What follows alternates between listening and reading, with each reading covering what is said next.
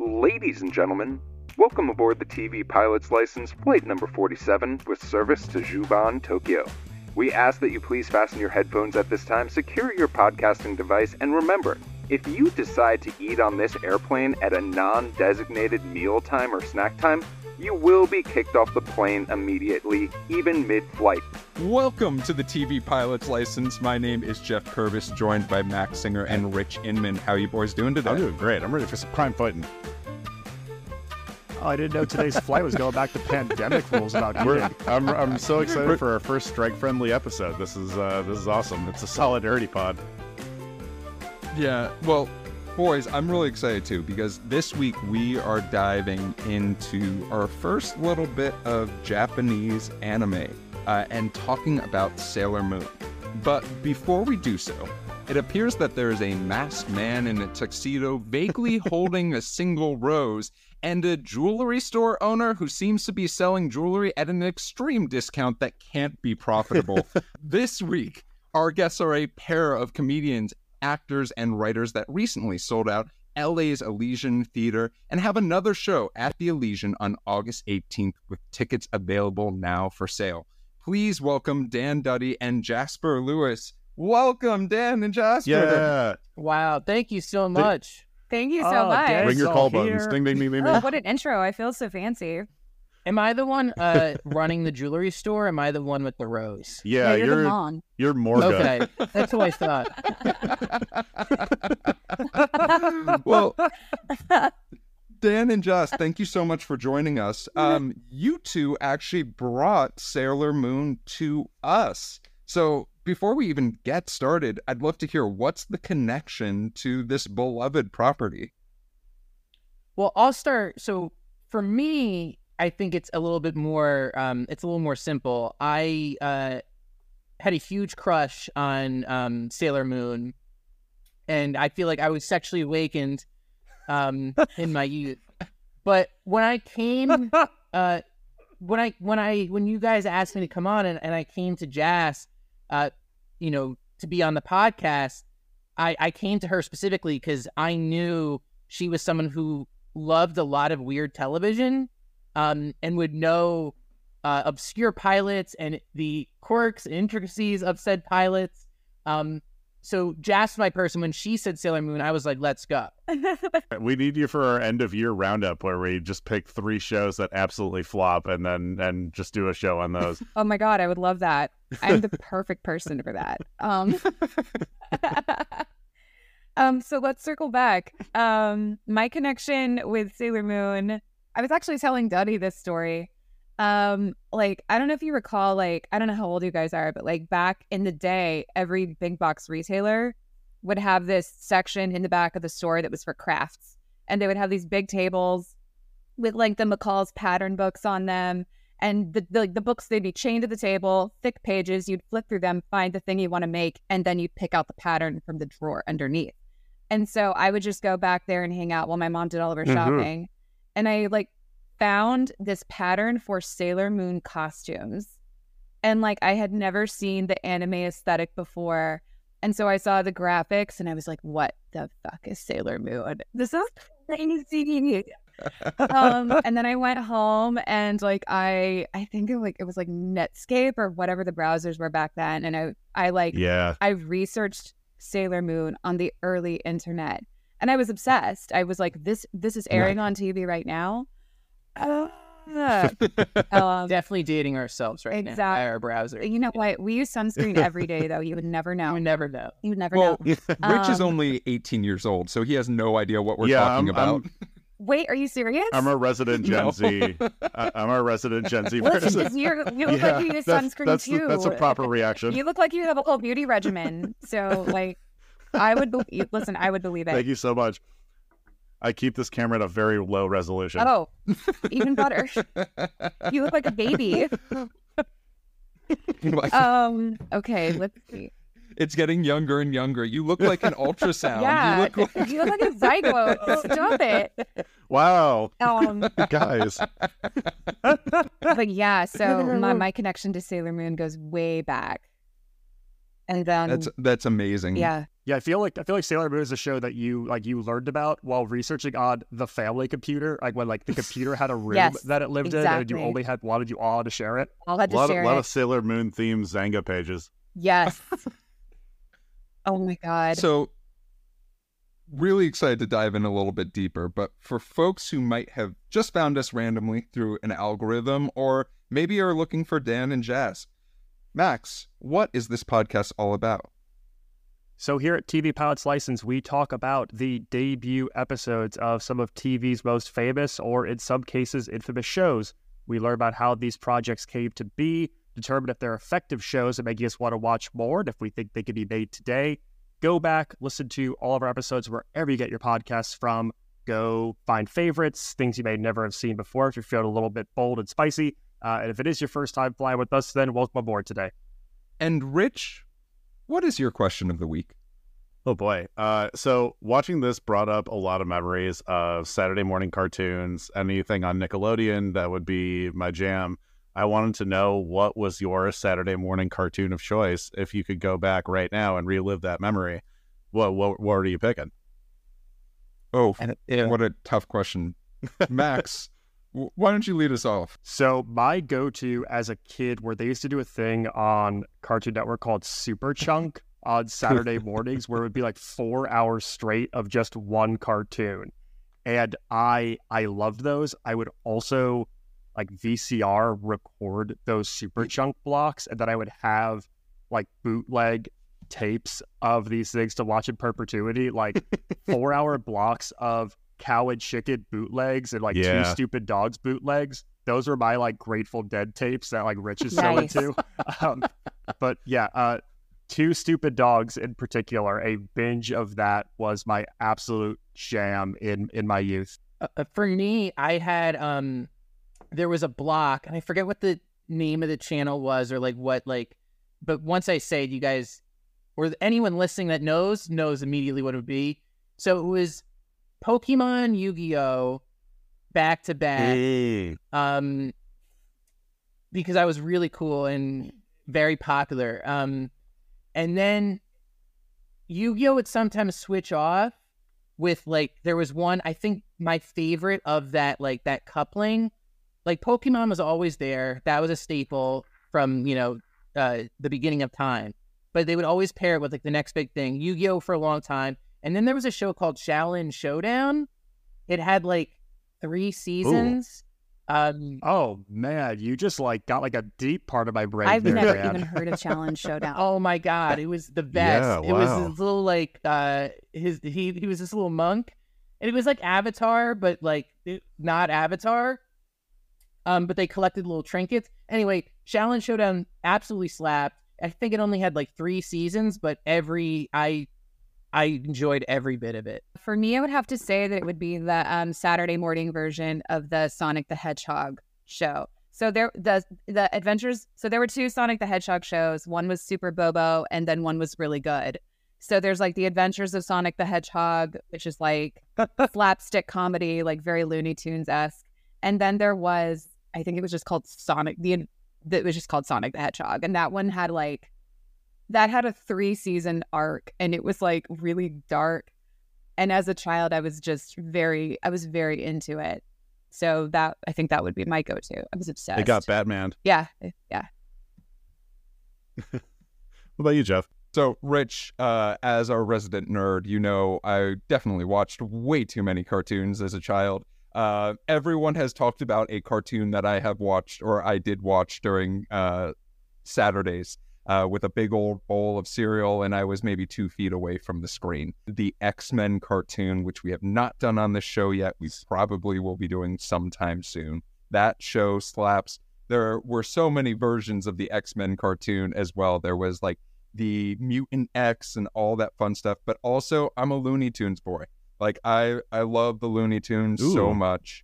Rich, what about yourself? Oh, man. I realized the irony of me asking a question and then having to rethink my own answer over and over again. But I was going back and forth between Doug and Angry Beavers and Cat Dog and Recess. And I think I still am going to end up landing on SpongeBob. It was just right at the moment where I was like starting to get over cartoons a little bit, and I still caught like the very beginning of it when it became like a cultural phenomenon, because that shit was everywhere. Still is. It's become like the basis of every single like meme format, basically. People still make SpongeBob references from like 25 years ago that are extremely relevant right now. It is. Yeah. It's a monoculture. And I just absolutely love that show so much. It's also Big Sponge was one of my favorite. Yeah. Big Sponge guy. I'm also very, very fond of the voice actor, Tom Kenny, and anything that he is. And like after that, I'm watching everything. It made me fall in love with Mr. Show just because I could recognize that voice immediately. I have to say something about this. I know this isn't a debate show, but can I debate this? Yeah. Because I feel like sure. A lot of these answers weren't like mine were specifically on Saturday morning. I was about to say the same thing. But SpongeBob's a weeknight show.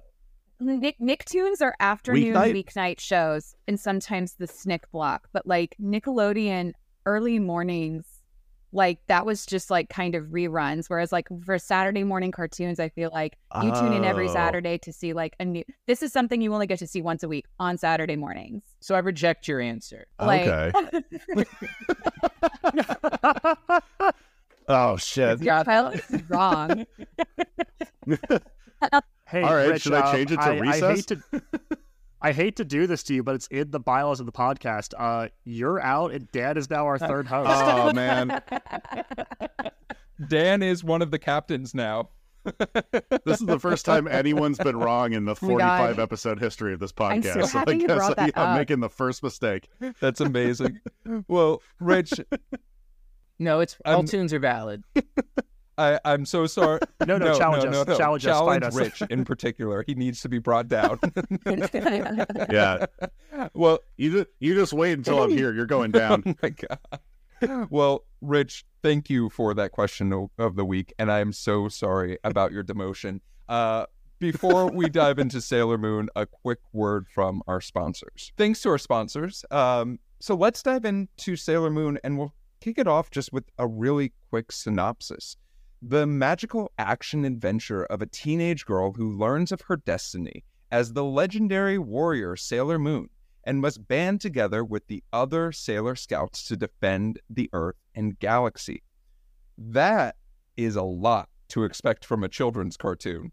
But Max, I'm hoping you can clarify how this got made. So today we are talking about the pilot for the anime Sailor Moon, a pilot so nice they named it twice, depending on if you watched it in Japan or the U.S. This episode, originally titled The Crybaby, Usagi's Beautiful Transformation, which premiered on March 7th, 1992, and in the United States as A Moon Star is Born on August 28th, 1995, is the child of an animator and writer by the name of Naoko Takeuchi. Takeuchi actually got her start as a licensed pharmacist with a degree in chemistry who on the side would write manga in her free time. Her first work, Love Call, earned her the New Artist Award from Nakayoshi Magazine, a monthly manga publication whose history dates back to 1954 in Japan. And off of that success, she starts developing the concept for an outer space action series with girl fighters and publishes the one-shot codenamed Sailor V. She gets approached by Toei Animation to bring Sailor V to series, and Takeuchi expands upon the concept, creating the series Sailor Moon, which begins its serialization in Nakayoshi in December of 1991, becoming an instant hit for the magazine. Originally, both the anime and manga of Sailor Moon were intended to be one season each with a 6-month run, but the immediate popularity of both led to Takeuchi writing additional seasons for both programs. Because both forms were basically being published simultaneously, the anime actually only lags behind the manga by like a month or two, so viewers are pretty much able to see adaptations in close to real time. Takeuchi has stated, though, that the anime has a slightly more male perspective due to Toei's largely male production staff. In 1995, a bidding war in the U.S. breaks out to bring this concept stateside with two major players, and we are going to talk about both today. One would be to dub and broadcast the original series, and one would be to adapt the show into a live-action series in an attempt to capitalize the success of Mighty Morphin Power Rangers. That long-lost pilot has been kind of like unofficially dubbed Saban Moon, although Saban Entertainment has nothing to do with the actual project itself. We will be talking about that a little bit later on. That proof of concept video, which never had a full pilot, never aired, was located at the Library of Congress. It was actually published to YouTube in 2022 and has taken on just a life of its own. That's going to be really fun. So stick around, listen to this whole episode. It's going to get weirder as we go, I promise. There are actually two ties in that live action concept short to previous episodes of TV Pilot's License as well. So we'll get into those a little bit later on. But for starters, I've got four words for all of you, and that's moon, prism, power, makeup. Let's go. What a summary. Well, is everyone ready to transform and talk about Sailor Moon a little bit more? Oh yeah, absolutely. I can't wait to talk about the transitions. Our previous guest, JW Crump, I watched him do a dissertation speech on anime transitions and starting with Sailor Moon. And it was just as beautiful to watch the first time. I've never seen this series at all before. Geoff and Max, have you seen any of this at all? Oh my God, Rich, way to show your hand. Yes, I have seen too much of this. I just mostly wanted to make you say it. Oh yeah, because it tracks for those at home. They have a laundry list of how I'm a nerd. So let's start off with what only seems appropriate, this theme song. The theme song of this show is just a certified banger. Like, I don't care if it's in Japanese. I don't care if it's in English. It rocks. The language of music is universal, baby. It's just a good song. What did y'all think when you heard this? Did it bring back a sense of nostalgia? Were you just rocking out and forgot that you were supposed to be taking notes? I'd love to hear. Oh, man. A bop is a bop is a bop, baby. This is a bop. I love how vibrant the colors are in it too. I feel like I don't want to keep comparing this to our Gem episode, but it's like you get this like intro. It's like everything you need to know is going to be thrown at you in this trailer. You get ideas of characters. You see all these visuals, and like it sucks you in such a fun way. I was like, oh, I'm really excited to do everything from here on out after this like 90 seconds. My skin cleared. My hair was thick and luscious. I was so happy after watching this intro. Yeah, I mean, you don't have to feel bad about comparing it to the Gem episode at all, Max, because like I feel like all shows of this era had to have a specific like architecture to it, so like to fit in enough commercials where it's not like overwhelming for kids or anything like that. I mean, the same way we'll get to like the transition cards, basically the small ad break cards and everything, that was a big feature in Gem. That was a big feature in things like G.I. Joe. It's just like, starting off with like a really strong title sequence is how you captivate interest in the first place. So I don't think kids are ready for a cold open. I mean, visually, I think it's very, it's like, it is serotonin inducing. It's colorful. It's like girls like twirling around. The animation is higher quality in the opening theme. And then the song is super easy to sing to, like both versions, like simple lyrics, like that basically explain the gist of the very like core gist of the show, in a key that's easy to sing. Like it's a perfect theme song, and it's a perfect opening. It gives, because like for the majority of that first season, it's only like the first three Sailor Scouts anyway. Like you don't really get to the last two until like the last 10 episodes or whatever. Have you guys at one time tried to learn the lyrics in Japanese? I mean, I definitely did when I was younger. Really? Because I was such a huge nerd. That nerd. Rules. There may or may not be footage of me like singing an anime theme song at a 4-H talent show. And we insert that now. I wish, buddy. I was a nerd with reckless abandon. I just didn't care. But yeah, I probably tried to learn it in Japanese and mispronounced, I mean, I think that's the thing with like anime theme songs. I don't know what they're doing over there, but they've got it so on lock with every show, whereas like America, I can only think of like a couple like theme songs from American shows that come, but like Sailor Moon, like Pokemon, obviously, like just like everything, you go through like every anime and it's always just like intense and yes, serotonin inducing. Yeah, is exactly, they just know what we want. They hook you in with a really solid jingle like right at the beginning. They have their version of that guy from Fountains of Wayne in Japan who's just like in the studio just cranking out theme songs all day long. He's the jingle master. They literally have it down to, it's literally down to a science. This show was created by a chemist.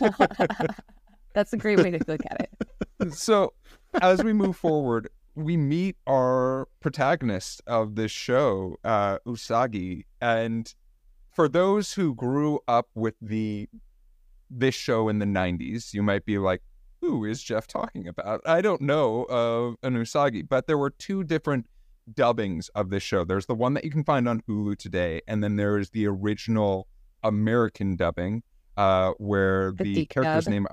I believe it was Serena. What? Yeah, in those episodes. So if you are confused as to who I'm talking about Sailor Moon regardless, or are soon to be Sailor Moon. Not yet. What? Yeah, not yet, Geoff. Not yet.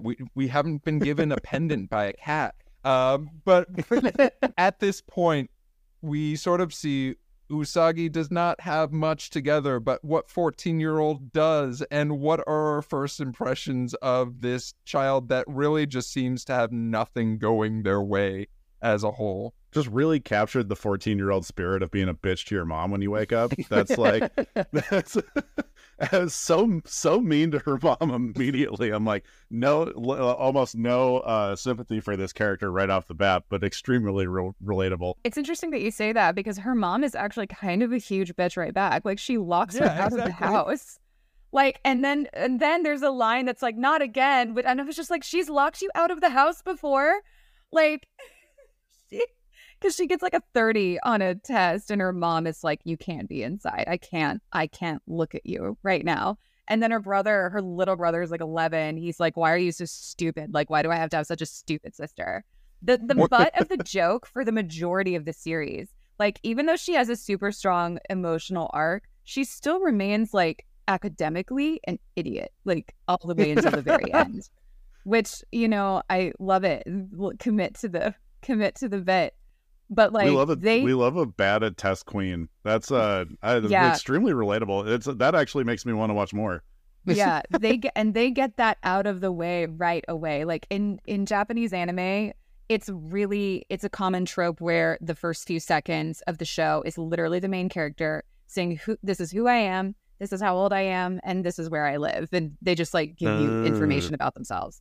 So like it starts with Usagi owning up to the fact that she's like uncoordinated, she's not smart, and she likes to eat a lot, which that's another weird running joke in Sailor Moon is how like overweight she is, even though like what? Absolutely like not true. No, that's actually interesting. I feel like in a lot of animes, the protagonist is really dumb, likes to eat a lot, and can be like like Dragon Ball, One Piece. Like I feel like it's just interesting because Sailor Moon is a woman. It like makes it like, I don't know, it feels like there's almost like this like Legally Blonde thing going on where it's just like she's like, oh, but then I guess she's not smart, but she's like, I'm powerful and I have, you know, this secret, and you know, you don't expect it from me, but You gotta make a relatable protagonist where there's like this inner power inside. I related so hard to the 1-2 punch of why does morning have to come so early, followed by it's not my fault if all the other kids always get to school on time. I wrote that one down too. That was a beautiful line. Yeah. Usagi has a really good reason to be late to school though. There are children just beating a cat in the street, which is just like one of the most to introduce. Wait, hold on. Is that what they were? Is that what they were doing? I thought they were just putting the Band-Aids over it, throwing rocks and stuff at her. And, they were 100% beating, like doing animal abuse in the street. Yeah, our inciting incident is animal abuse. Good God. Which is really like, we'll talk about wait a minute moments later, but that's just a big old one where it's just like, damn. Yeah, you know what I like to do as a child? Just if I see a cat, just throw a rock at it. Like, future serial killer mentality. Well, I mean, I think there is a screenwriting book that, you know, my point to this is I was talking about Save the Cat. That might be the oh my god. So we do go through this of one, I think that as a student, and I think everyone here has been a student, you should be allowed to snack in class as long as you brought enough snacks for everyone else. For Usagi's teacher to get upset with her about having a small meal during class is absurd. So I'm not sure where everyone's politics lie behind snacking, but I'm a big fan of it anywhere and everywhere. I think it's excessive if you need to use cutlery. Anything beyond that is okay. I love this mentality, though, because, like, she really has, like, kind of a Will Smith Fresh Prince error to her. And I'm like, this is the Fresh Prince for 14-year-old Japanese girls in the early 90s. And in this essay, I will.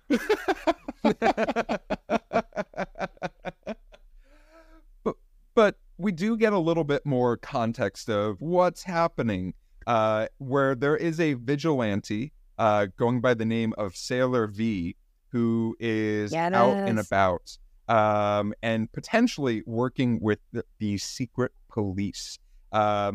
We also get a weird instance where, if you're not familiar with anime, they use a lot of different small, consistent themes to convey emotion. So if you are not used to anime, if you saw a man with eyes that are constantly spinning, you might write a note like myself that says, why is homeboy's eyes constantly spinning while he's bragging about getting a 95 on his test?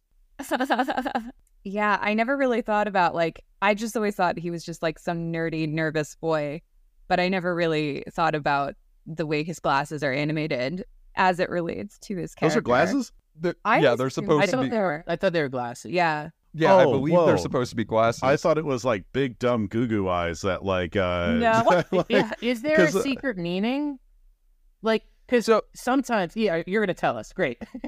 Well, I'm not trying to out nerd you, Dan, but I will say that I believe in anime, and I know someone's gonna go in the comments and be like, Geoff got it wrong, but I believe that the crazy eyes are supposed to represent someone who's slightly flustered and might be confused.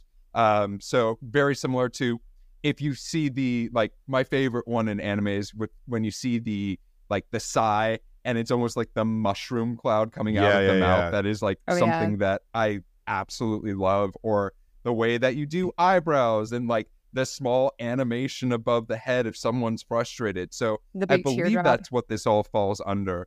What a choice to, like, give him consistent crazy eyes then, because that is his basic design. It's not just a thing that, like, puffs out every now and then. That is his permanent look. So what a statement. I definitely thought that was state-based. Do you guys know what a nosebleed means? I think I do, but Dan, tell the audience. Well, Jets, it means that they're horny. Yeah, they have a boner. Usually nosebleed is when male characters seen, like, a panty shot of, like, some other. They don't do it as much now, but, like, in the 80s and 90s, like, every single animated was made for, like, anytime in anime, if they have an nosebleed, the animator is trying to convey their... No, guys, I swear, it's just allergies, I swear. So just imagine you're a kid in the 90s and you have, like, nosebleed issues, and then one of your friends is into anime. Like, there's definitely a small amount of confusion that might be happening there. That friendship was never the same. So one of the things that I feel like we haven't talked a lot about, but I really want to dive into, is just the animation of Sailor Moon. Because we talked a bit in the beginning about, like, hey, we grew up with these cartoon shows in the 90s and, like, oh, aren't they such a great part of our childhood? But the animation style for Sailor Moon just seems so distinct to me and so beautiful and, like, almost adult that, like, looking back now, I don't feel like I appreciated it enough as a kid that we were given that almost on a weekly basis of just this beautifully drawn art. What did you guys think about the animation as a whole? Well, there's like the element of like the kind of anime style from that era of, and you see this in Pokemon too, where there's just like a lot of repeating backgrounds, or it's very simplified animation and stuff like that. And I mean, I'm wondering if, to Max's like origin of the show, if it's like, if it needs to be on a more timely basis than the ones that we're used to in the US, because like, I don't know, if we're going back to SpongeBob again, which is famously not a Saturday morning cartoon, it was if we're talking about like the SpongeBob writing room and drawing board process, they're like, all right, look at this awesome episode, I hope you guys enjoy it, in 2003. But for these shows, it's kind of more like we have to keep following a specific timeline for it. Do these have to be timely? Is that the reason? Yeah, I mean, I genuinely don't know. I just think it's beautiful. Like, I think you could cut out almost any of these single scenes, put it into a frame, and then I would be, you know, as I think many people do, they take single cells of animation and put them in their home as art.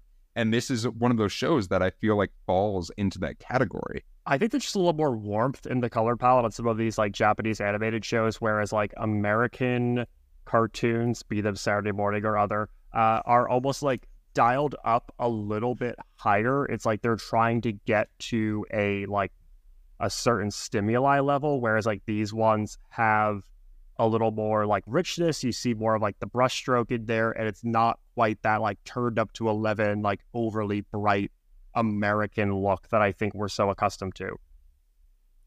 I think this all kind of loops into like the difference in aesthetics. I think relates to the way that the audiences of the respective countries consume content. I feel like in a lot of the anime that I saw, or that was available to me when I was younger, long-form storytelling and story and world building was so key in the way that they created stories. Whereas in America, it's designed to sell toys. And you really only you don't need a long attention span to get a kid to want a toy. You can get a kid to want a toy in 10 minutes. We're going to talk about a show that tried that in 10 minutes. Oh, yeah, exactly.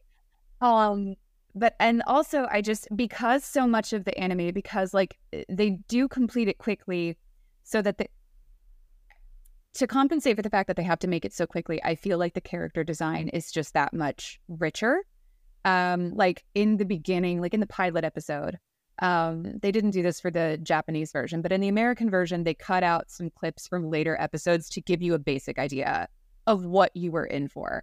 And you get to see Queen Serenity, which was Usagi's mother. And like, I remember her silhouette being very glamorous and womanly and very well animated in a way that you would never see in American cartoons. And like that aesthetic, I was just like, this is like stunning. I didn't think this is stunning when I was like 12, but like when I was 12, I was just like, she's so beautiful. Oh my God, I want to look like that. But like, and also the like the stock, I don't know if that's the right term. Sure. The animation that they recycled, the transformation sequences, those were always like way higher caliber animation, like very fluid motions, which you don't really get throughout an entire episode of an anime. Like a lot of it is kind of like that jerky motion that, you know, they'll make fun of on like sketch comedy programs. Like, but those sequences were always so pretty that I didn't mind that they were recycled. Every time I never fast forward through the transformation sequences. I was always there for them. Yeah, the best part. That's what gets the blood popping. As we move through, we sort of get our push into the episode of the girls are going to go shopping to celebrate basically Usagi's 30% on her test. Because what 14-year-old doesn't want a diamond ring, which is just something I have highlighted in my notes as a wild thing. Sometimes you just need retail therapy to make things better. That's like universal. So like, what better thing to get than grown-up jewelry? I was talking about this with Duddy. Like, the girls are obsessed with clothes and fashion and jewelry and just like very like visually stereotypical like girly things, like all throughout the episodes. like all, to the very end. So it was just really funny to me that a jewelry store was like the, for a 14-year-old for girl. A 14-year-old in the pilot episode, like this was the first thing, like this was the first battle. Like it's basically like inside a K's jeweler. Like it's Sailor Moon versus capitalism. So basically, yeah, and it's Naru's mom's store too. We do learn about Naru's mom being the jewelry store owner, which is just like what a hookup. I feel like everyone knows a jeweler, and Usagi is no exception to this rule. But before we get to go to the jewelry store and get our shopping fix, we meet our villain of the show in what is just a terrifying scene of Queen Bara being talking. At first, I'm going to be honest, I thought the orb was the one, was all the voices, until we saw the crowd of people just in the underworld with her. So in my notes, I say there's nothing more terrifying than an orb that has 1,000 voices coming from it. But... That's what your TV is. This is the original Amazon Alexa. Yeah. Oh, no. No, she's an evil queen with a generic, like, magic ball. But their character design is just absolutely crazy. I don't remember. Like, she sits on this throne of this skull with really long, sharp teeth. That was cool as hell. And I don't really remember that. It's so cool. Like, the design of the villains is terrifying. Each one is absolutely horrifying. We're going to talk about another villain later, but this is sort of the exposition we needed as far as the first time in this podcast, or in this pilot, that we're hearing, hey, here's the purpose of the villain. She's going after all of this energy. What she needs the energy for, we'll hopefully learn a little bit more about soon, but there's this white guy who seems to have a solution for all of the energy needs. And he is not a lobbyist, but he's someone... Historically, never a good idea. Historically, always bad. He just comes in and... It's so funny, too, that, like, what is energy? You're like, what is it? Like, do they... Shouldn't they be at, like a coal factory? Like, why are they, like, harvesting human souls? I don't think they know what energy is, Daddy. I really will say that Queen Beryl walks so Colin Robinson could run and What We Do in the Shadows. She's really the first instance of an energy vampire, and I love that. Yeah, I love that. So that we get to our jewelry store, and we learn how the villain is going to get this energy through the guise of a gigantic jewelry sale, where it seems like everybody from town is at this jewelry store all at once, getting as much jewelry as they can purchase, but we then come to find out this jewelry is stealing their energy for the Dark Lord. It's what I will say is, when originally we saw Naru come in and be like, oh yeah, my mom's the owner of the jewelry store, I thought Naru was in on the whole, like, oh yeah, we're going to steal everyone's energy and, like, let's put on all the jewelry possible. Did anyone else get that, really? Like, get that it's feeling, or am I just an idiot? No. I think it would have been a cool twist. It would have been, like, a really interesting, like, choice for a human character to be like, yeah, I'm going to side with the monsters. But I have more complex story. Mad. Usagi's teenage life is tough enough. I can't have her best friend also turn on her. Everyone in this world is getting their life sucked out of them from jewelry while smooth jazz is playing. I mean, this world is tough enough to live in. Yeah. I also wrote down in the notes swanky jazz number. The soundtrack is hilarious. Usagi realizes she can't afford this diamond ring as she then gets mobbed by a group of people who now want the diamond ring that was discounted at a wild discount. It was like 1/6 of the original price, I think, is what ended up happening. Yeah. And then gets made fun of by someone who then calls her bunhead. I watched this episode with my partner, and she said, oh, I'm so upset because originally in the other dub they called her meatball head. So I now asked the rest of the crew, what other terrible nicknames would you like to give Usagi? Since Bunhead and Meatball Head have been chosen, Max, I'm starting with you. Oh, don't make me terrorize a 14-year-old girl. I don't know. I'm gonna not again. That's a smart. How does it keep coming up on this podcast? I'm gonna call her Ooh Snacky because she keeps eating in class. Oh, I love that. Yeah, I got her ass. Rich, what about you? What? Why would she go? Why would he go with Bunhead when it's clearly like 9-foot ponytails? Like it's not a bun. Am I really just going to be the only one commenting on this?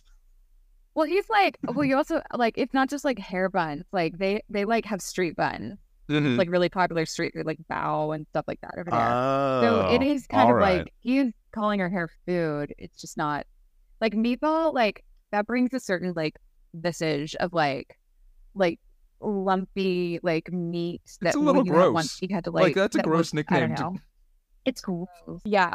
But like a bun, like, you know, you just like get them from like the 7-Eleven and they're like nice and round and they're filled with like just a tiny bit of like savory snack. Like, sounds delicious.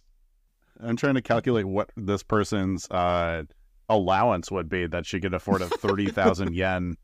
Oh, I didn't realize we were dealing with yen when I watched this, and I was like, $30,000, that's still so much. I did the conversion. It's like $211 in today's money, which when you account for inflation. Yeah. That's a lot of money.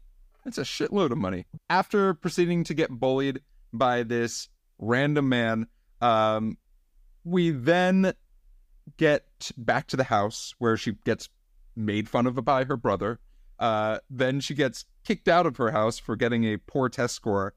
And then we meet one of our other main characters, a cat by the name of Luna. This is the cat that, yes, we had before. In my notes, I just said, wait a minute, does this cat have thumbs? How did the cat open the window? This is a major plot hole. Unless, Rich, you have cats. How do cats open windows? Yeah. They're just tricky, man. They can just do whatever they want. They don't need thumbs. They're just moving shit out of the way. They're performing magic every day. We proceed to learn that because Luna had the Band-Aid on her head, she wasn't able to speak, which is so disappointing because the only thing I want to do is put Luna in a cute little sailor's outfit, and just knowing that she couldn't speak with the hat on is really upsetting to me as a whole. No, as long as the hat doesn't cover the symbol, you won't dull Luna's sensory powers. Just make sure the hat's kind of sitting back on the head. Also, like, they bring this up once, and then it is never mentioned again. That, like, Luna's powers are limited if you cover up the bald spot on her head. That is for the pilot only. I did want to ask, too, for everyone who has seen more than one of these, because I noticed in the live action one, they also mentioned Queen Beryl. Is Queen Beryl is that like the antagonist? Is that the person who is just like constantly? Yeah. Okay. So she's the enemy for about like 65, 67 episodes, depending on which version you watch. That's a lot of episodes. Luna brings the gift that Usagi was hoping for when she gets that kick-ass pendant. Once again, Rich, I know that cats bring mice and birds. I'd like to meet the cat that brings gifts of jewelry and have that in my life. Yeah, I normally have to clean up the gifts that my cat leaves me. So, Max, just remind us, what is that catchphrase that we hear and get the kick-ass animation? One time for the people in the back, mood, prism, power, makeup.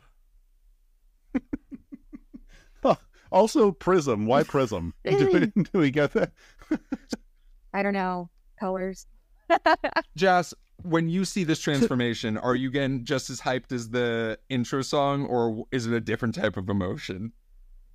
I got especially hyped. I'm like, this is a hot take right here. I think that the Deke dub transformation music is so much better than the original Japanese music. Interesting. I think so. It's like more orchestral. It's like a little bit more musically rich, whereas like in the music in the Japanese version, it definitely has that like action appeal. It's kind of like 70s like A-Team, like, like we're gonna go beat the bad guy music. Like it's made on a guitar? Yeah, something like that. Okay. Like it's tougher. I think it's more like, I think it appeals more to like boys and girls, that music does. Whereas I feel like the music and the Zeke version was just like a little bit more feminine. I'm just singing the words Sailor Moon to the A-Team theme now, like Sailor Moon, Sailor Moon, yeah. Sailor Moon. And they sing, and they do that too in the Japanese version. It's really funny. But yeah, no, those transformation sequences were super hype. Every single girl that loved that show, little boys too, like they were doing those transformation moves in their room. Like, so a question for each of you. If you were to receive a magical pendant and then a talking cat tells you to say a few words as you're adorning this pendant, and then you transform, what is the appropriate reaction to that sequence of events? Because I thought Usagi was very appropriately freaking out, and the cat said, "Not now, we don't have time, we gotta go." Yeah, she's not emotionally prepared for anything in this entire episode.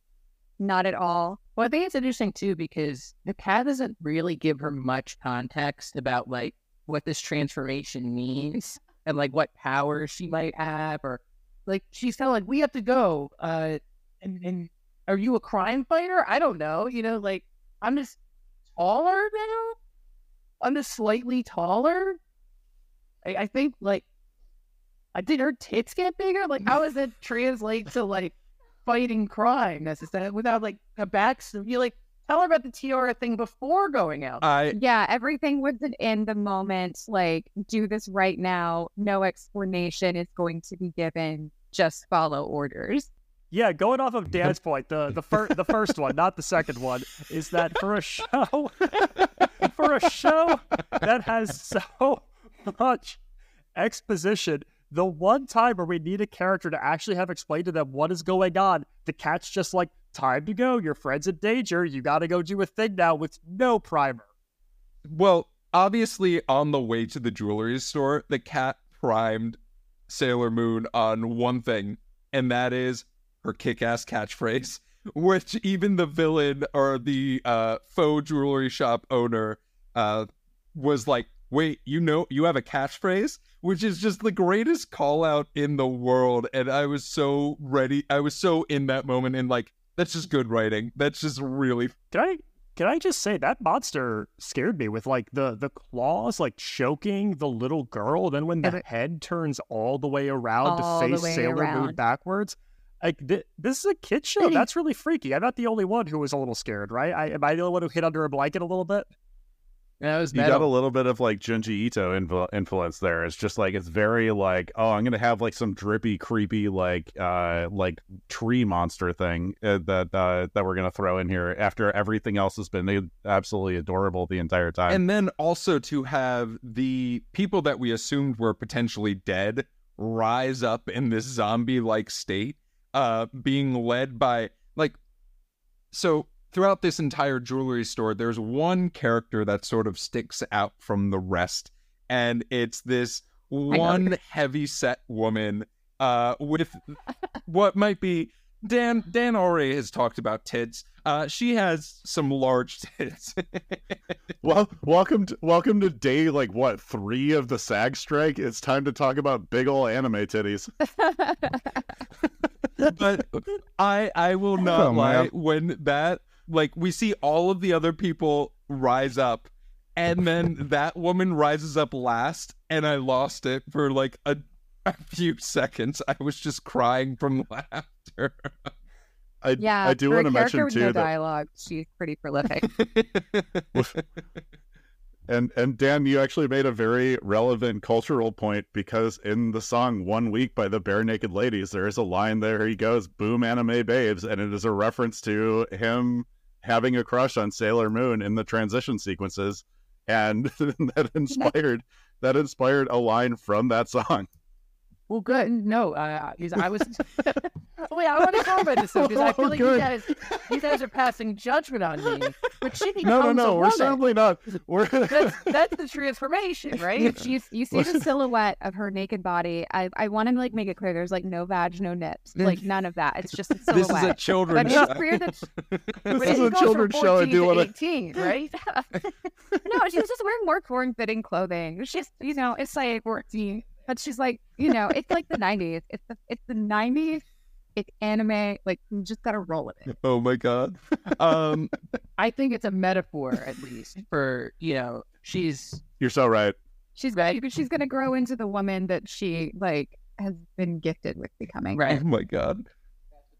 Her brain will catch up. So... It's terrible. It does. By the end of the season, by the end of the series, it does. Oh man, I hope all our episodes during the strike are this loose. So Sailor Moon does seem almost like down for the count at one point, overwhelmed. The clumsiness that we talked about from Usagi is starting to show. But then, in a moment where even I stopped breathing, I saw a rose fly down with so much speed that it was stuck in the ground. And we see our male hero of Tuxedo Mask. And yeah, I was like, okay, cool. Like, this guy's charming as hell with his fancy dialogue. And I was even like, oh yeah, he's giving her what she needs to remember she can be the hero in this moment in time. Daddy, what did you ask me while we were watching it?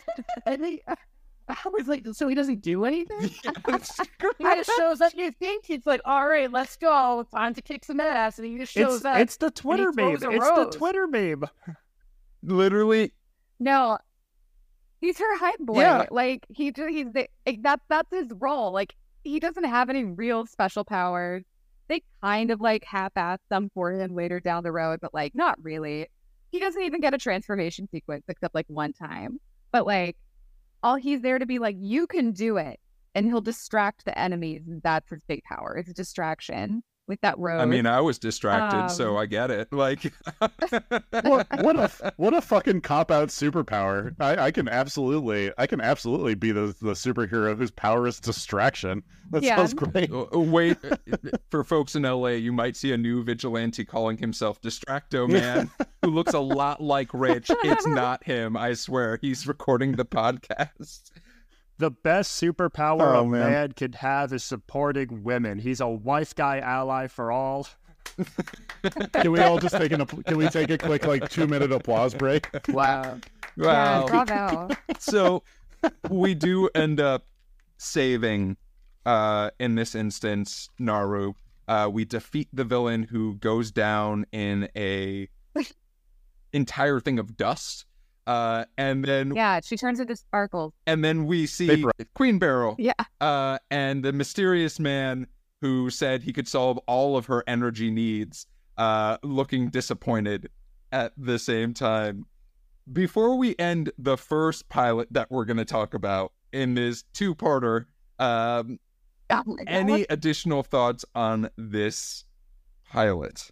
I just remember I rewatched it with Duddy today, and I was just like, I understand how as a child I got roped in, because when you're a kid, you don't need as much as an adult. You're like, good guy, bad guy, hero, princess, done, great. And then the aesthetic appeal was like that cherry on top that like could hook me for at least like 10 more episodes, and then the story gets more complex as you go. But like rewatching it now, I was like. And not much really, I mean, a lot happens, but also not that much happens. This wasn't like a very exciting pilot. Like, so like watching it through the filter of like an older person, I don't know. I kind of disagree. Like, cause I recently, really exposing how much a nerd I am. I rewatched Dragon Ball Z actually for the first time in a long time. And like, what's nice about Sailor Moon is it's at least like a full episode. You know, you have your start to the story, you have the middle of the story, you had the bad guys defeated, you know, next one. And I don't know, I feel like so many of the things that come up on later, they like set up in this pilot. Like, you have Tuxedo Mask, you have Queen Beryl, you have her like weird, like Kingdom Hearts, Final Fantasy-esque underground organization of like mysterious figures. You have like the jewelry theme, right? It starts with the diamonds, and like that's something that, you know, it's beams. It's all about that jewelry, you know, or that the crystal, the silver crystal. It's all sorts of cool stuff. She beats the bad guy. I don't know. I thought it was like really well. I was like surprised at how well done it was in comparison to like how like his poor Dragon Ball Z's pilot was. God, Dragon Ball Z was so bad. So we normally, when we end one pilot, which is normally what we do for an episode, we talk about things that we loved. And then we also talk about wait a minute moments. I'm going to say we talk about wait a minute moments when we talk about our next pilot that we're going to be talking about. Love this direction for us. But Rich, Max, were there any things that you loved about this pilot that maybe we didn't discuss? Oh, yeah. Her having a breakdown at the slightest bit of learning about her new powers was extremely relatable. That's like, that's precisely how I would react. There's no moment where she's instantly mentally a superhero. That's the best. I love that. No, she's going to fucking cry, and then she's going to have someone come save her ass for a little bit. And then eventually she'll figure out how to be a little bit more brave for the first time expectation is so unrealistic. I know we're talking about a children's cartoon, but yeah, it is extremely relatable. It takes her a long time to get that together too. Like that, and that's not something that's like instantly solved in like 2 or 3 episodes. Like that's good. It takes 200 episodes to like fully suss out her growth. So I love that. Yeah, that's just life, baby. Baby. That's character development. Max, what about you? I love the number of catchphrases that if I were a kid, I would want to just shout back at my TV, shout at my friends. We didn't even mention Moon Tiara Action when she deals her death blow to the monster in this episode. I also like, we didn't really talk about the button, but I appreciate that it kind of comes full circle with this, like, as a true narrative pilot where it's like, she's got her powers going, she's defeated the bad guy, but then we see her again as, Usagi, and she's like sleeping with her head in her desk in class, and she's back to being, you know, her kind of struggling, life is tough 14-year-old self. And so it shows that balance in that character. And there's these different levels to her. There's this, you know, real girl life, and there's the superhero life. And so I think it's like actually a nice moment to end on where it's her being normal and back to where she was again. Yeah, the real villain is time management.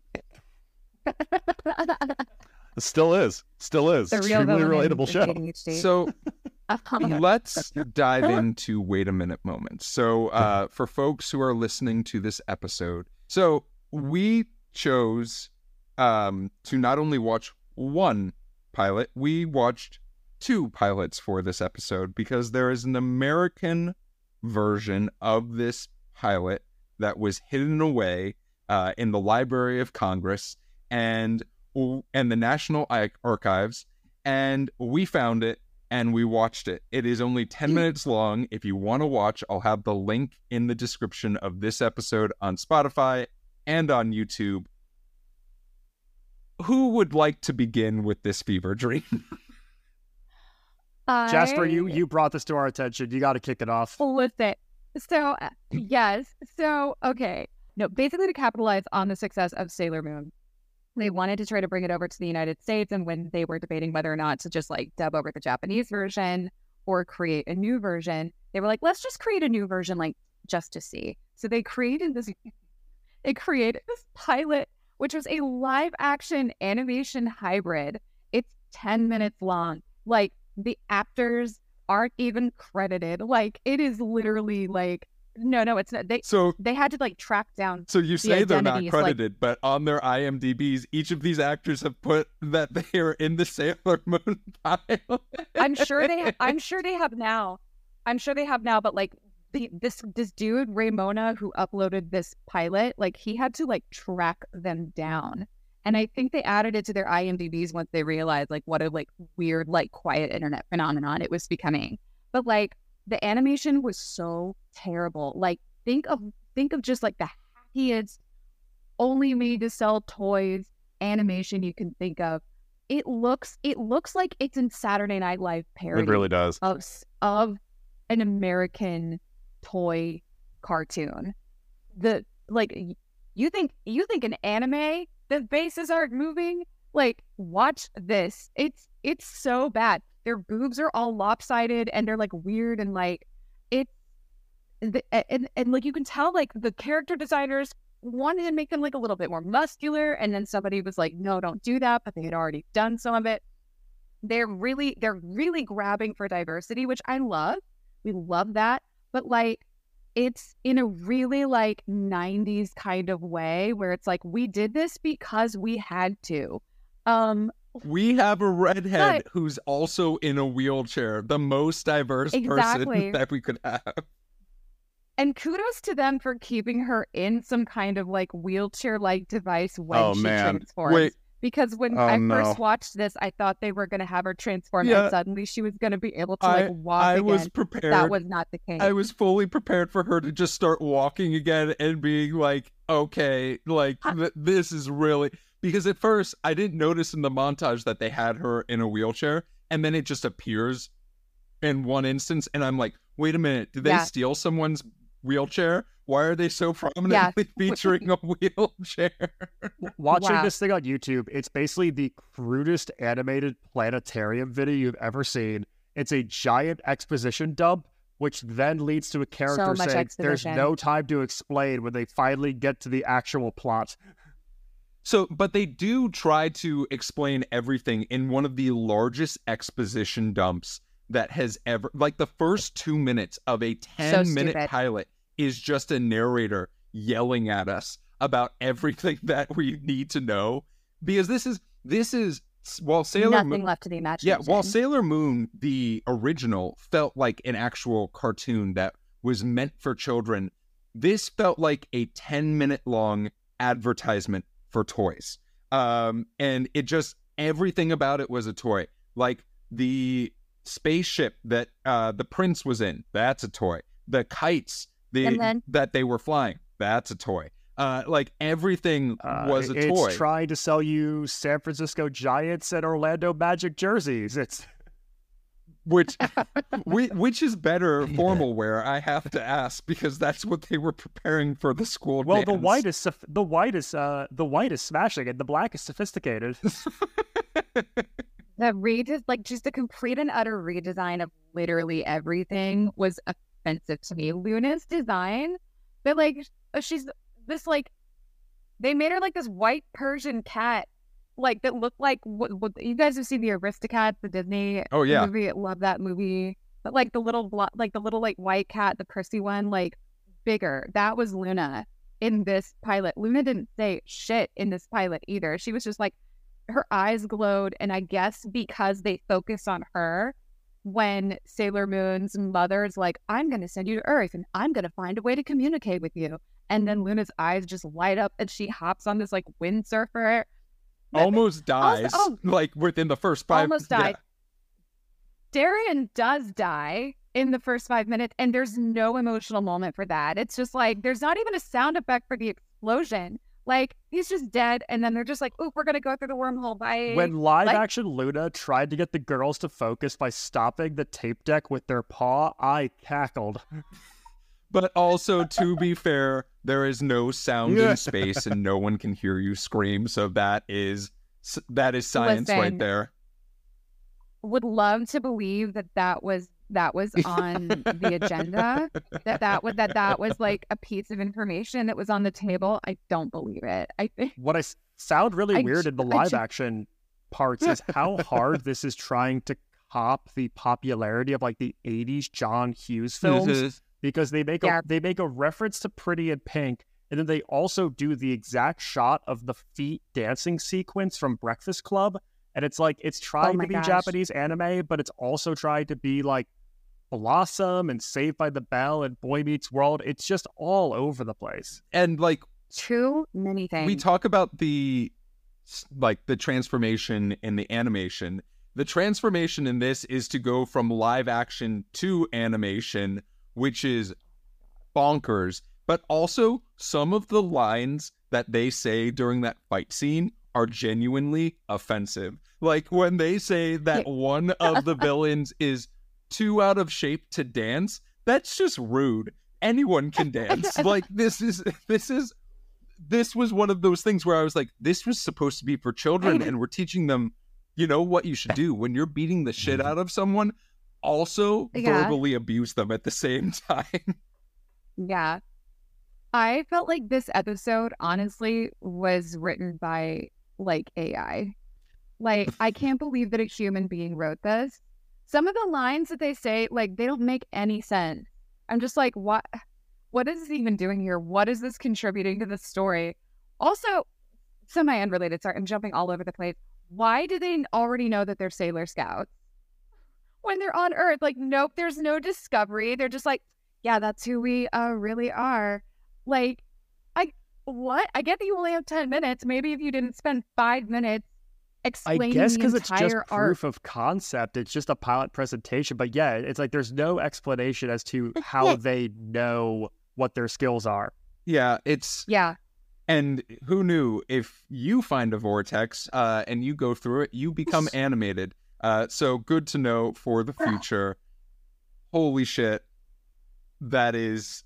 one of the most bonkers things that I've ever watched. So thank you, too, for bringing that to our attentions. Yeah, of course. And man, to quote a line that I had up top, a bop is a bop is a bop. And I do love, she's got a life in the sky and another here on Earth. Her talking cat, Luna, gives her advice. Oh, my God. It's so bad. It's so bad. So we do have one more question. And it is our in-flight question. In-flight questions come to us from our listeners, either via voicemail or DM. And I got one that I really loved, and it was, if you could have an accessory that also worked as a magic drone for fighting purposes, what would it be? So think of the tiara that we see Sailor Moon throw. What in that sort of capacity would you like to have that maybe you're wearing right now? Or maybe you wish you had on your person? I would love a big wallet chain, like attached to some Jenko jeans. That's just like, this is how I'm saving the universe. Oh my God. I'm just like... a little bit of detachment. I'll never, number one, never losing your wallet is automatically a superpower. I don't need anything beyond that. But two, if I'm fighting crime. Max, what about you? Oh my God. I want like a magical belt that like I could transform into other objects. Like I want something that's like one part Wonder Woman lasso, one part like magical transforming device. Like whatever I need, I can turn that belt into and also the belt talks. You want a talking belt? Dan, what about you?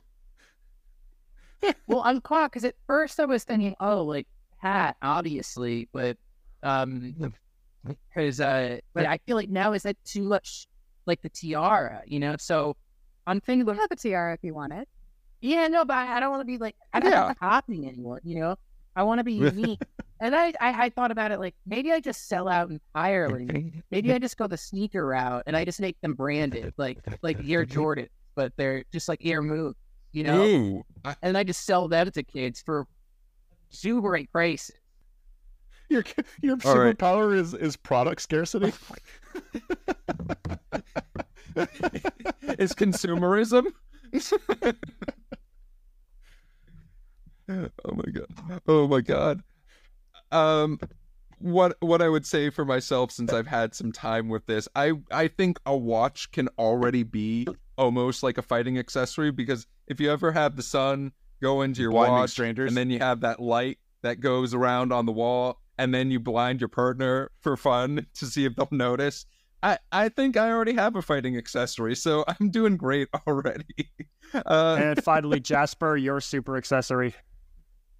My super accessory. I'm gonna expand a little bit. I think it would be cool to get some kind of tattoo or mark. Because I like the idea of it just intrinsically being in me, the power. I love a good chosen one narrative. What does the tattoo do? I feel the tattoo is let them transform, or a Care Bear, how the power will burst out of the picture. Oh, but maybe you're if somebody covers it up, you lose your sense of your sense. What was it? She was like, I can't talk. I can't talk anymore. Oh my God, it dulls my senses. That's amazing. Well, thank you for that in-flight question. We'll talk a little bit more about submitting those at the end of the episode. Let's talk a little bit about the history of this show. There were 5 seasons of the show, 200 episodes, and 3 TV specials. There were also 3 movies that would be shown during the season of the show that have to do with the context of that episode, specifically meant for winter break in Japan, so that students would go see a Sailor Moon episode and be able to keep up with one of their favorite shows. It absolutely awesome. This show debuted in North America, first in Canada to our neighbors up north, and then on September 11th of 1995, it's 1995, which is the only reason. You don't have to say it like that. It's the only thing that has ever happened on September 11th was this show debuted. So what ended up happening was it only lasted on air for 2 months before they took it off air because they said terrible ratings. But then, in another moment of consumerism, General Mills, the cereal company, came in and said, what if we sponsored Sailor Moon? Because there was a fan petition that had thousands upon thousands of signatures asking for the show to come back. That's when they made Sailor Heart, Sailor Stars, Sailor Horseshoes, Sailor Clover, Sailor Blue Moons. Oh my God. So this show has traveled around a ton of networks. It would be an entirely different podcast if I listed all of them. But if you are looking for it today, you can find it on Hulu. I do want to credit Takanori Arasawa. He's the only person that is associated with this show to win awards because of this show. Columbia Records actually gave him the Golden Desk Award because of how popular one of the songs he wrote for this show was in just the general public. And if we think about 1995, there's no everyone was downloading it on DVD, on Apple Music or anything like that, or listening on Spotify. This was very much just I like that song and am going to find a CD that has that song, or find a radio cassette tape that has this song. You can find the entire series on DVD if you are curious, but I would just say if you want to see the dubbed version or the subtitle version, you can go on. Or if you want to watch this crazy batshit pilot that we talked about, you can go on YouTube. There's actually an amazing documentary that was made on the making of that we'll also link in our video, because it is bonkers banana and pants. Whoever is the person who is currently logged into my Hulu watching all 250 episodes of Sailor Moon, I do see that, and I don't know who you are, but that is really happening, and please stop. Oh my God. But that's the history of this show. And as our flight comes to a land, I have 2 questions for each of you that I'd love to hear your answers for. One, based off of the pilot and the pilot alone, would you continue watching Sailor Moon? And 2, if there was a studio that didn't have any ideas, do you think this show could be remade today? And or do you think the show should be remade today? It is being remade. Is it really? Oh, then Jasper. Okay. Great. Yeah, okay. Cool. Crystal. So Jasper, I guess I'll ask you, based off of rewatching this pilot and just thinking about this pilot, would you rewatch Sailor Moon? Absolutely. I'm actually doing a rewatch right now. On my Hulu account. Yeah, based on the... I mean, listen, it might be me. I'm about halfway through right now. No, I would definitely... Like, the pilot has, like... It has a cohesive story. It has, like, a really great character design. You know, even with what I said about it, like, watching it through an adult lens, like, I would watch at least 3 or 4 more episodes for sure. Dan, what about you? Yes and yes. It was, what I loved about it was too, like, all the things you already said, but it was so, like, it was such a nostalgic trip, you know. It took me to a place that I don't normally think about, like, when I'm, like, thinking about the cartoons that shaped my childhood. But there definitely was a lot of Sailor Moon there. I think maybe there's, like, some, like, pseudo, you know, masculine, like, that I kind of, like, blocked that out. And I was like, oh, yeah, like, no, Sailor Moon, absolute banger.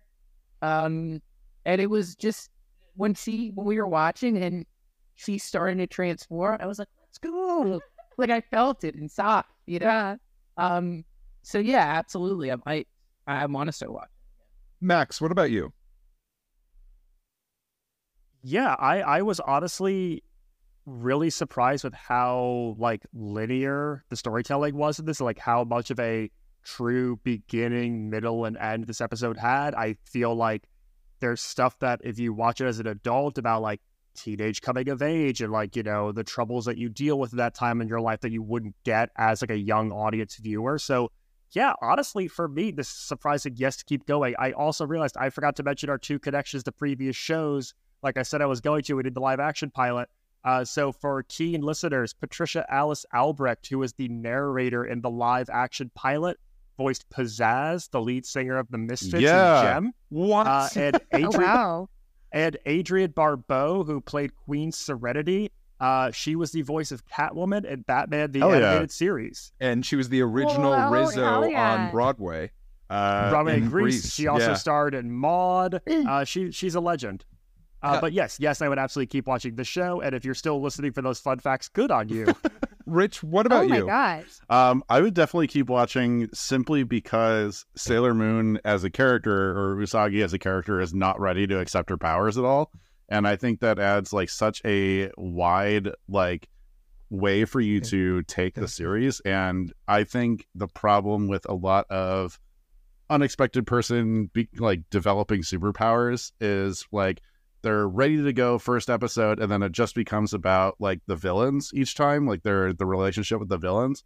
And now you get to experience, like, what it's like having to come to terms with having a, you know, a power that's beyond, like, any of your peers or anything like that, something that's going to, like, change your life. And I think that is, like, an extremely relatable and exciting way to take the narrative. And I'm super stoked to see where that goes. Yeah, and I think it's going to surprise literally 0 people that I would absolutely consider rewatching or watching this entire series. This is definitely going into my rotation as a whole. I cannot wait to watch the second episode and see how far I get before my wife tells me I have to pick a new hobby. But as far as the rebooting of the show, I am so hopeful, right? There's so much material for a studio to work with, and I hope they do the original justice, and I hope that they also are willing to dive into potentially some new stories and some new dimensions. With that being said, Rich, before we sign off, it is time for Rich's Game of the Week. I have a super, super quick Game of the Week for all of you, and I couldn't think of any game that was specific to Sailor Moon, so I have some trivia questions on sailing and moons. So oh my god. I have one for each of you. I'll keep it super quick. This first one goes to Max. Max, the word yacht comes from a Dutch word meaning A, seeker, B, replace, C, hunter, or D, boat. I'm going to say C, hunter. Yeah, you got it. All right. Geoff, the largest moons of Jupiter were discovered by what famous astronomer? A. Edwin Hubble, B. Galileo, C. Johannes Kepler, D. Edmund Halley. Well, I know who Galileo is, so that sounds about right. Yeah, that is correct. Yeah. Jess, a sailor in 1996 was the first person to use what to cross an ocean? A. Solar power, B. A self-propelled engine, C. Human waste combustion, D. A boat entirely made out of recycled materials. I want to maybe D. It is A. Solar power. Oh, ooh, interesting. I mean, also a Japanese sailor crossed the Pacific Ocean entirely only on solar power. Rich, thank you so much for that question of the week. Our plane is coming to a land. With that being said, I want to make sure folks who have stuck with us throughout this entire flight with its bumps as well as solar system sightings are able to find you folks. So with that said, Dan and Jasper, first of all, thank you both so much for joining our podcast. I think Rich, Max, and myself can only say how appreciative we are of that. But where can folks find you if they're looking for you? You can find me across all platforms at Hey Jasper Lewis, all one word. And yeah, check me out on Instagram or TikTok, one of those places. And you could find me on the Bachelor Zone Podcast. That's at Bachelor Zone Pod. I think I never help at all with the Instagram, so I hope that's right. I hope Wally and Zach don't listen this far and find out I don't know our Instagram handle. But you can also find me on Instagram and Threads, I guess, at real, or nope, not real. That's the old one. At Dan_Duddy_very_professional. And then a final reminder, if you want to see more of me and Jast, check out our show at the Elysian. Come see Rabble Rabble August 18th at the Elysian Theater. And we will make sure to have the link for any ticket purchases within our Spotify description as well as YouTube. Rich, where can folks find you? You can find me continuously trying to get my cat to speak. And also on Instagram at Damn That's Rich. Max?